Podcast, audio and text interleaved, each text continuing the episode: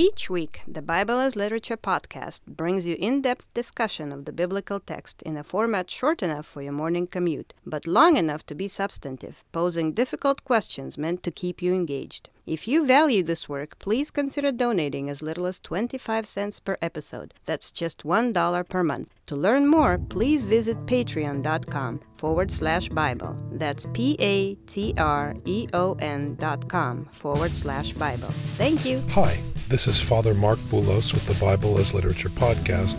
Dr. Mary Youssef is Associate Professor of Arabic Literature in the Department of Classical and Near Eastern Studies at Binghamton University. Her research areas include modern and contemporary Arabic literature, post-colonial studies, world literature, genre studies, migration studies, gender studies, Arab women's writing, and African literature. She is currently working on a new book, Rethinking Difference The Emergence of a New Consciousness in the Contemporary Egyptian Novel. Dr. Youssef describes a new development among contemporary Egyptian writers who present Egyptian society as fundamentally heterogeneous, consisting of several diverse groups that undermine commonly held assumptions about national identity. Richard and I reflect on Dr. Youssef's ideas as they relate to the biblical tradition, especially her thesis on the function of the other in Arabic literature.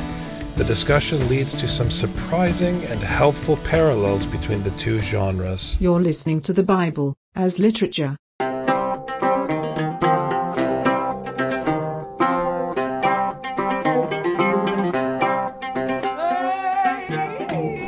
Hi, this is Father Marc Boulos. And this is Dr. Richard Benton. And you are listening to episode 51 of the Bible as Literature podcast. We are very excited to have Dr. Mary Youssef of the University of Binghamton here with us this week.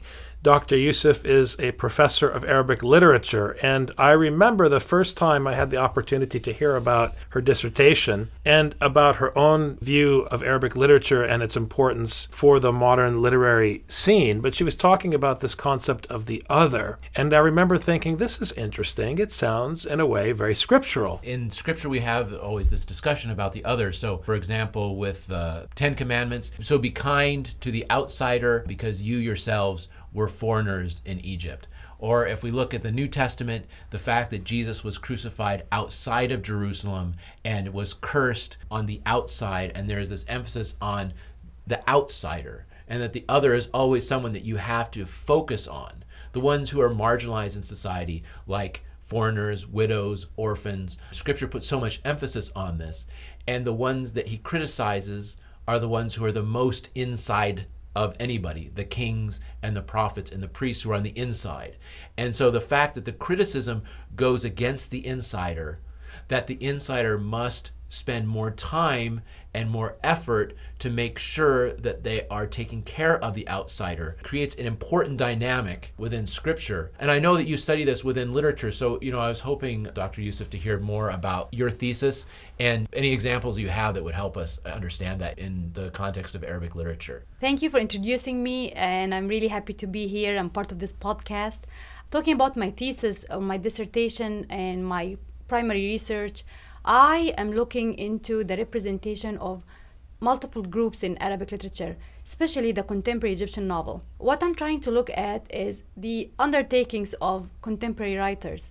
Are they preoccupied with the other, with the multiplicities we find in the Arabic the Egyptian population? That's what I tried to look at. And surprisingly, or not surprisingly, I found that there is quite a body of Arabic novels or Egyptian novels that focus on the depiction of others or of marginal groups in Egypt. Examples of these texts are texts that depict the Nubian Egyptians, examples of Siwan Egyptians, which is an ethnic group that lives in the western desert in uh, oasis, in Siwa oasis. And the Nubians are the ones from the south. The Nubians are the ones from the south. Which They is are- actually Upper Egypt for people listening. It's counterintuitive, but the south of Egypt on the map is called Upper Egypt in Egyptian literature and yeah, history. because it's a higher land because this is where the Nile streams from Africa, so it's a higher land. So that's why it's Upper Egypt versus Lower Egypt, which is gonna be in the north and Right. closer to the Mediterranean. Egypt flows downhill. and so is the Nile River.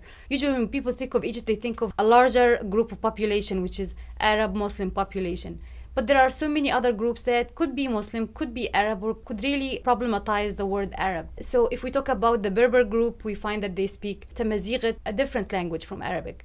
And if we talk about Nubians, they have their own indigenous languages, which is Knuz. But both of them are Muslim groups. Islam, you would think of just one group, but actually there are multiple practices and multiple groups that started to practice Islam and convert to Islam and therefore have, you know, different ways of doing this. It's easy for us to think of Egypt as an Arab country and Muslim country. A lot of our listeners probably are familiar with the Copts there, so they realize that there is a significant minority of Arabic speaking Christians. Mm-hmm. But then to think that there are Arabic speaking Christians and non Arabic speaking Muslims and multiple groups of Muslims, dark skinned Muslims in the south. Some of them speak Arabic, a different dialect of Arabic. Some of them speak an entirely different language.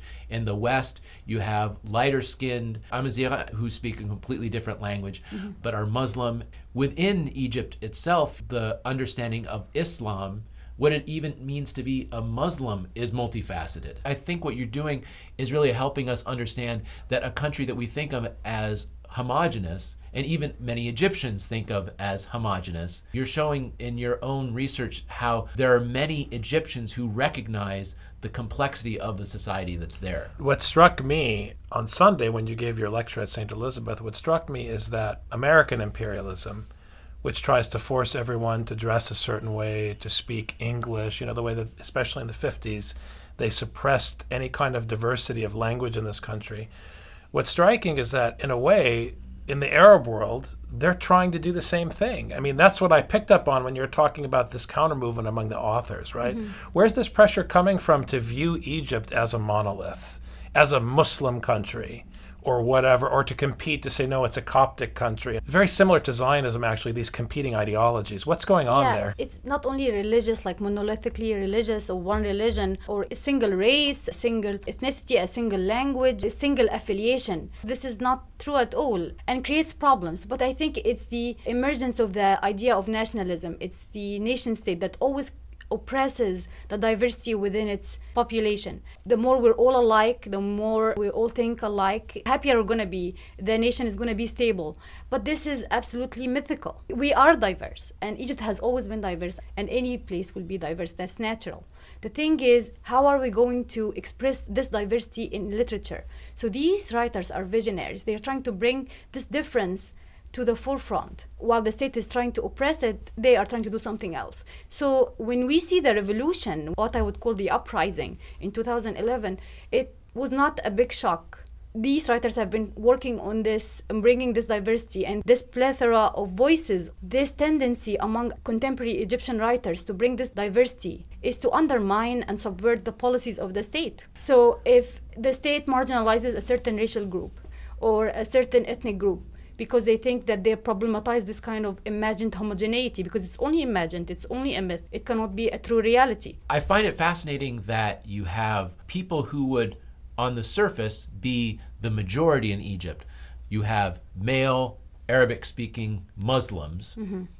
who are interested in writing from the point of view of Nubians or from a Christian point of view or from a, even a woman's point of view, and how fascinating that is, and that they then perceive themselves as marginal because they're trying to see something from the non standard point of view. Mm-hmm. So they marginalize themselves in order to identify more with these marginal groups. And in this way, I think there's something that parallels with Scripture and that the call for everyone to try to identify more with those marginal people. And it's interesting, it's coming from a Muslim majority. We don't have Christians who are trying to see things from a Muslim point of view, or Christians trying to see things from a Nubian point of view, mm-hmm. or something like this. Mm-hmm. We don't see it. It's coming from the center moving out. And I think this is an important movement that we see in Scripture. And we know that Scripture destabilizes mm-hmm. by making that movement. And it undermines, like I said, it undermines the king and it undermines the priest mm-hmm. when it tries to make this movement happen. God actually faces you as the other. And it's always the other who is the most dangerous for you or the most uncomfortable for you. I want to say, out of Egypt have I called my son, but since We have Dr. Youssef here. I'm going to say, Out of Egypt have I called my daughter to bring this counter message. So, in a way, only a Muslim, if you're thinking in scriptural terms, could say it to a Christian. Only a man could say it to a woman, or vice versa. One point that I want to throw out for discussion or comment when Westerners hear a Near Eastern scholar, an Arab scholar, an Egyptian scholar like Dr. Youssef talking about literature and it sounds to their ear progressive, they immediately assume oh, finally, it's working. All of our effort to spread democracy has finally touched Egypt, and now suddenly the Egyptians are having an awakening. Now, it popped in my head, these silly ideas about progress and all of this nonsense. It popped in my head because scripture was written in the Levant. And now you have in the Levant and in North Africa again, right, the whole region, the Fertile Crescent, again, you have writers rediscovering a literary mechanism that goes back not centuries, but thousands of years. So I just want to point out that what we call progress in the West is still feeding off the scraps from the Father's table from the ancient Near East. Anyways, I had to say that, Mary, for our people. I completely agree with your viewpoint. You know, we've always seen writers as the intellectuals, the people who are the guards of the culture, the people who are trying to voice other people's concerns but it's not really confined to certain people voicing other people who are incapable of voicing their own concerns because of illiteracy because of being marginal. There was a counter movement called a minority literature. There's minorities writing about themselves. Yeah the minorities writing about themselves. Kafka when he wrote about his experience eh, writing in german which is not his primary language which was yiddish but how he appropriated german and made it serve his own experience his own minority experience. What is happening now is that we're seeing, we're combining the two perspectives. So when you look at the depiction of the marginal experience, I look into texts that are written by Nubians and texts that depict Nubians by mainstream writers and really comparing the two texts. And here is the ethical question Do I really need to be a minority? Am I the sole the sole authority to tell my story? Or can anybody else go and learn about me learn about me in an ethical way in a very dynamic way not learn about me in isolation and then feel like he or she can inform no it's through the interaction it's through experience it's through really really adopting other ways of life and then taking this experience and giving it to others. What's striking, what really strikes me about what you're talking about, and you, again, you highlighted this in your talk on Sunday, you don't have to be a woman to be an expert on the experience of women. You don't. You don't have to be a woman to identify personally with their experience. I mean, this is what is happening in Arabic literature, what you're describing, this phenomenon. And this, to me, is very correct. And I think it's a huge problem among Western intellectuals. Because now, suddenly, in order to speak about women's issues or the issues in the black community or issues in the Muslim community, you have to be from that community. But that is really a tribalistic mentality that's self defeating because the only way you grow is if there's catalyst acting from the outside and you're interacting with the outside. Right? So, this is what the New Testament is doing. It's saying to tribal communities, you want to survive by being inward looking, but in so doing, you become the very thing you fear because you're not interacting with the other. Combining the two perspectives this person who took upon themselves the burden of the other and who interacted with the other came out of that experience as they have more than one consciousness. Mm-hmm. Of course, we're all shaped by our upbringing, we're all shaped by our time, by our history, by our social and historical context. But at the same time, that doesn't mean that we're not going to go and venture and know whoever and whatever surrounds us. Nobody needs to be comfortable and claim that they can only be comfortable in their own upbringing, in their own background. Paul has this tension in mind because he's got a dual role. Among Romans, he's marginal because he's Jewish. Mm-hmm. But within the church, he's central because he's not a Gentile. So within Judaism, he's central, but within the greater world, he's marginal. It's kind of like Worf on Star Trek. Yeah, exactly.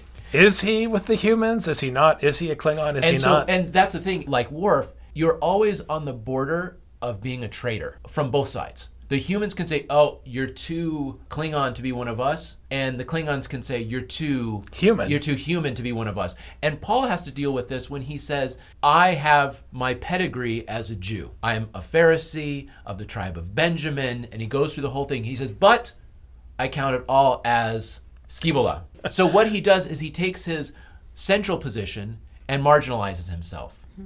But then when he is in act being accused, he's saying, But I'm a Roman citizen. Mm-hmm. And they go and they have to check his papers and realize that actually this is legitimate because they're assuming that because he's a Jew, he's an outsider. So he is speaking from a dual point of view. And I think that the lens that you bring from looking at modern literature actually made me understand Paul as a biblical character in a better way, that he sociologically occupies these two spots simultaneously. He's inside nowhere, he's outside everywhere. Yeah, that is actually fascinating because one of the novels I work on is called Wahat al Ghurub or the Sunset Oasis, and it's by an Egyptian writer called Bahaa Taher. The novel depicts the Amazigh uh, population in uh, Siwa Oasis in Western Desert at the turn of the 20th century, where there was remnants of the, of course, the Circassians still ruling Egypt. Also, we had British colonial presence. So there was this Egyptian officer who goes with his Irish wife, interestingly, that he meets on a Nile cruise, and he takes her to the Oasis. And they both go and it's kind of an assignment it's kind of an exile. So he is part of the multiple main characters. The uh, literary technique that Bahaa Taher uses is really fascinating because he uses stream of consciousness technique so we hear the private experience that only the narrator who's telling us about these multiple characters can really access we can hear all the soliloquies of the officer. We hear interior monologues of his wife. Alexander the Great gets invoked somehow, and we hear his experience of combining worlds of Europeans and Asians and all of this kind of imperial project. And we see also the Berber. We find, interestingly, even though Egyptians or the colonial administration sees them as a homogenous group, we find that they have a feud themselves and they have disagreements. They see themselves as Easterners and Westerners, and a lot of conflict arises. So we see uh, one of them also having his own interior monologues, and we get into their depths and their psychology. And we see all of these people, and they're all trying to interact with one another. Ghurub, can that also be a reference to gharib, the stranger? Yes, absolutely. Ghurub means sunset. It means sunset and west, but also gharib means foreigner or outsider. Yes, because it goes to the margin, it's the end of things. An oasis of foreigners is what it is, where all the foreigners come together. That's to the drink. heavenly Jerusalem. I mean, what's interesting to me, it's scriptural. It's scriptural on two levels. One, because of the Semitic wordplay that Dr. Benton just called out. But two, because this oasis, this place, it's eclectic. Everybody goes there, and that's the place where you find life. Mm-hmm. That's Jerusalem. That is Zion, not a piece of real estate that the Americans and the Russians and the Europeans are divvying up to see who can control the oil in the Middle East. Yeah. Right? It's a place, in Scripture, they would say, a place in the heavens. when Jacob goes to the well, one of the ways that they dealt with water supply is they put a stone over the well that's too heavy for a single person to lift. So you always had to have an agreement implicitly about when you were going to drink from the well. And so you actually have to bring people together to open it up so that the livestock can drink. I believe in Genesis, it's outside of the land where they have to meet. Right, because Genesis is anti-civilization, right? Anti-center. anti-center because the land belongs to God and you dwell in the land. Absolutely. What is really interesting about this narrative technique is that you don't have one single authority. They're all telling the story of their experience in the oasis. So there is no correct point of view. They're all mingling and they're all interacting, and we get to see their own struggles, bringing their own differences, and each of them is so diverse, even between the officer and his wife, and how the oasis brought them much closer to one hmm. another. It's a fascinating technique that always motivates me to keep working on this project. And of course, in life, and this is so beautifully depicted in 2001 A Space Odyssey, where there is a water hole and you have two groups, two tribes come together and they're staring at each other from across the waterhole. They look at the water, they look at each other, and then on one side, someone picks up a stick. And of course, this is the birth of technology, the birth of things made by the hand of men. He then realizes that he has a tool and he can use it to hit the other, and they fight over the waterhole. So the oasis is a very raw metaphor in this sense because, as much as human beings have to cooperate in order to find life, which is your point from Genesis, the risk is always there of conflict. Well, because we see in Hosea that the human being is always concerned and worried that they're going to lose out on their agricultural produce and their riches. So, therefore, the source of conflict and the source of idolatry is holding up around your resources and making sure you own the resources. It's not about owning it, it's about someone else not owning it, that Right. it belongs to you. This is the point of ownership. And this is the primary sin in Hosea and the prophets. You want to be in control, and this is what it means to be in the center, is to want to be in control, and this is a problem. And so, this movement going out to the oasis, and even in the Quran, you see this, where moving out away from the centers is considered more sane. In Exodus, moving out into the wilderness, it's just you and God. And it's the ideal situation and geography in Scripture. In Islam, you have the same thing. You know, the corruption comes from the city, the polytheism and all this. And so Muhammad has to go into retreat into the wilderness in order to purify himself. Israel was called a people, Israel, in the wilderness. This makes no sense. The whole movement of worldly Zionism, and I'm speaking in larger terms here than the Israeli Palestinian conflict, because when the Copts talk about being the true Egyptians, it's the same insidious ideology. Anytime a group claims to be the true anything that controls the true anything, it leads to suffering. But this is the natural tendency of the human mind. I mean, I just heard kids on the radio now my kids are listening to pop music, so I'm stuck listening to this stuff on the radio now. Lord have mercy. Lord have mercy. But we have a good time. Anyways, I heard a young woman who was a musician who lived in, on the streets in Brooklyn and in New York and so forth, complaining that white kids from the suburb were speaking authoritatively about rap music. What's the problem? It's all racism. It's a multifaceted, multidimensional kind of racism that isn't captured by the word racism. I like the discussion of the other as you lay out in your thesis. But why couldn't someone from the planet Mars who comes to Earth and listens to rap music suddenly become an expert in that genre and talk that way? Why not? It's an illusion, this idea of you having to be of a certain group to have a certain experience in order to speak authoritatively is anti intellectual. I mean, the best advice on marriage ever put to paper outside of Scripture is by John Chrysostom, who was celibate. It proves your point. I think people are nervous though also because a lot of times, you know, you look at the birth of anthropology, for example, and you had Westerners going into quote exotic unquote cultures to describe them for the British crown, and that information was used to caricature those people and ultimately to subjugate them. So there can be a danger when there's subjugation, when the motives are questionable. Is it ethical if I try to write Beloved by Toni Morrison? If I try to write it from an oppressed black woman's point of view, is it okay for me to write a book about that? Is that acceptable? I think it's necessary. I take a stand on this because I think that's how Scripture is written. We joke that Luke must have been written by a woman because it's so anti male authority. But it doesn't have to be the case. I don't believe that factual knowledge is ever self righteous, no matter who speaks it, because it's the knowledge for me that's the reference. I do think that if someone is writing about someone else's experience in order to subjugate them, we're not dealing with knowledge. We're dealing with distortions and lies. And power. And so that might be the way to draw the line that you're talking about, Dr. And I think the fact that this commandment is repeated so many times in Scripture shows that it's the challenge that the human being must undergo. And it's a lifelong challenge. If I start to understand the marginal person, I haven't completely understood. And in fact, I'm always going to be central looking out. I'm a white Anglo Saxon Christian male. I'm always going to be in the center. I travel through the world. I'm always at the center of everything because of all these sociological influences. So, what do I do then to try to understand the Somali? Mm-hmm. The Somali woman, even. How do I try to understand that point of view? Many forces in the culture would say it is not valid for me to try to understand that point of view. You will never understand this point of view. However, it's still imperative to me, because of Scripture, to force myself to try to understand that point of view. I've learned about Arabic culture from you. So I think that we overrate tribal experience. We overrate identity experience.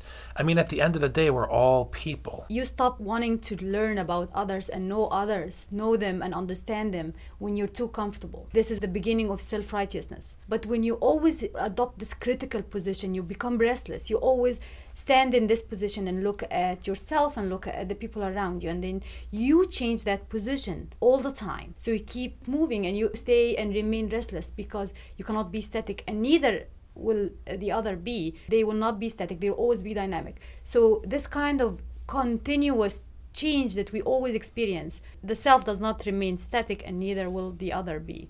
So, is it really acceptable that we depict other people? We do not claim that we're representing them, we are trying to present their human experience hmm. because eventually it's all a human experience this background these you know circumstances that made that person marginal i will find things to relate to I will absolutely find a way to relate to that person because I have been myself marginalized in familial relations, in the workplace. It could be because of a racial problem, it could be because of a gender problem, it could be because of you know multiple uh, ways of uh, marginalizing the other. Political stance that could be also marginalized. There is a novel that was recently published called Azazel by a writer called Yusuf Zidan. Yusuf Zidan is a historian and a religious studies scholar who wrote about 5th century Egypt. The novel depicts a monk who is originally from South Egypt, from Akhmim, and who goes to Alexandria. And he stays there for a while and he meets a woman there who's a Greek woman. And then he moves to Jerusalem and he eventually ends up somewhere close to Antioch talking about his experience and his journey all the way from the south, he witnesses a lot of the religious schisms and discourses and othering of people at the beginning of early Christendom. When that novel was published, and because of how the writer depicted the monk who was very open and he had some type of worldly experiences. It made a lot of people reacted and said, you know, why would you write about that? Why would you depict a monk who can have worldly inclinations? as in like having relations with women or doing this and that. People opposed that novel and they wanted to ban it. But, you know, the writer says, I am a creative writer. Why do you want to put a restriction on creative writing? Can only Christians write creatively about their history? Or can other people do that too? To try to talk about the restrictions and the monopolies of religious programs. It could be talking to any religious program at any time. We have multiple religious programs these religious programs can be very restrictive and very exclusive of others. I'm talking about the reaction of people to certain literature that depict the other or depict them and then they claim to be the sole authority of that history or that literature. Listening to this conversation, having the honor of being able to speak with you today, Dr. Youssef, I know I enjoyed it very much. I'm sure you feel the same way, Richard. Sure, yeah. The one thing that really jumps out at me is the question of how human beings learn. This podcast is focused on literature, it's focused on education and learning and growing. And I think we've both discovered in our own ministries, Richard, that the best way to learn is to write and to teach. So, how else would a Muslim grow to understand the experience of a Coptic monk? What other way could he approach this challenge except to write about a Coptic monk? To explore the humanity of a Coptic monk, to explore his flaws. For the Christian, how else could they learn about the Muslims except to actually study and write and teach and express themselves? I mean, to me, this is so obvious and that in a way we bolster racism and we bolster the boundaries that are already established between communities when we push back and say who are you to write about me? I think that these writers and what you're describing is really important. I think the future of the middle east rests in their hands. And i think there's much that intellectuals in the west could learn from what they're doing. So i really want to encourage you to continue your work. We're so thankful that you're on this track. And I hope this isn't the last time we have you on the podcast, Dr. Youssef. Yeah, very much. It's been a wonderful time. Fantastic, fantastic. Thank you. Happy New Year. Take yeah, care. Happy New Year. Thank you. You've just heard the Bible as literature. Thanks for listening.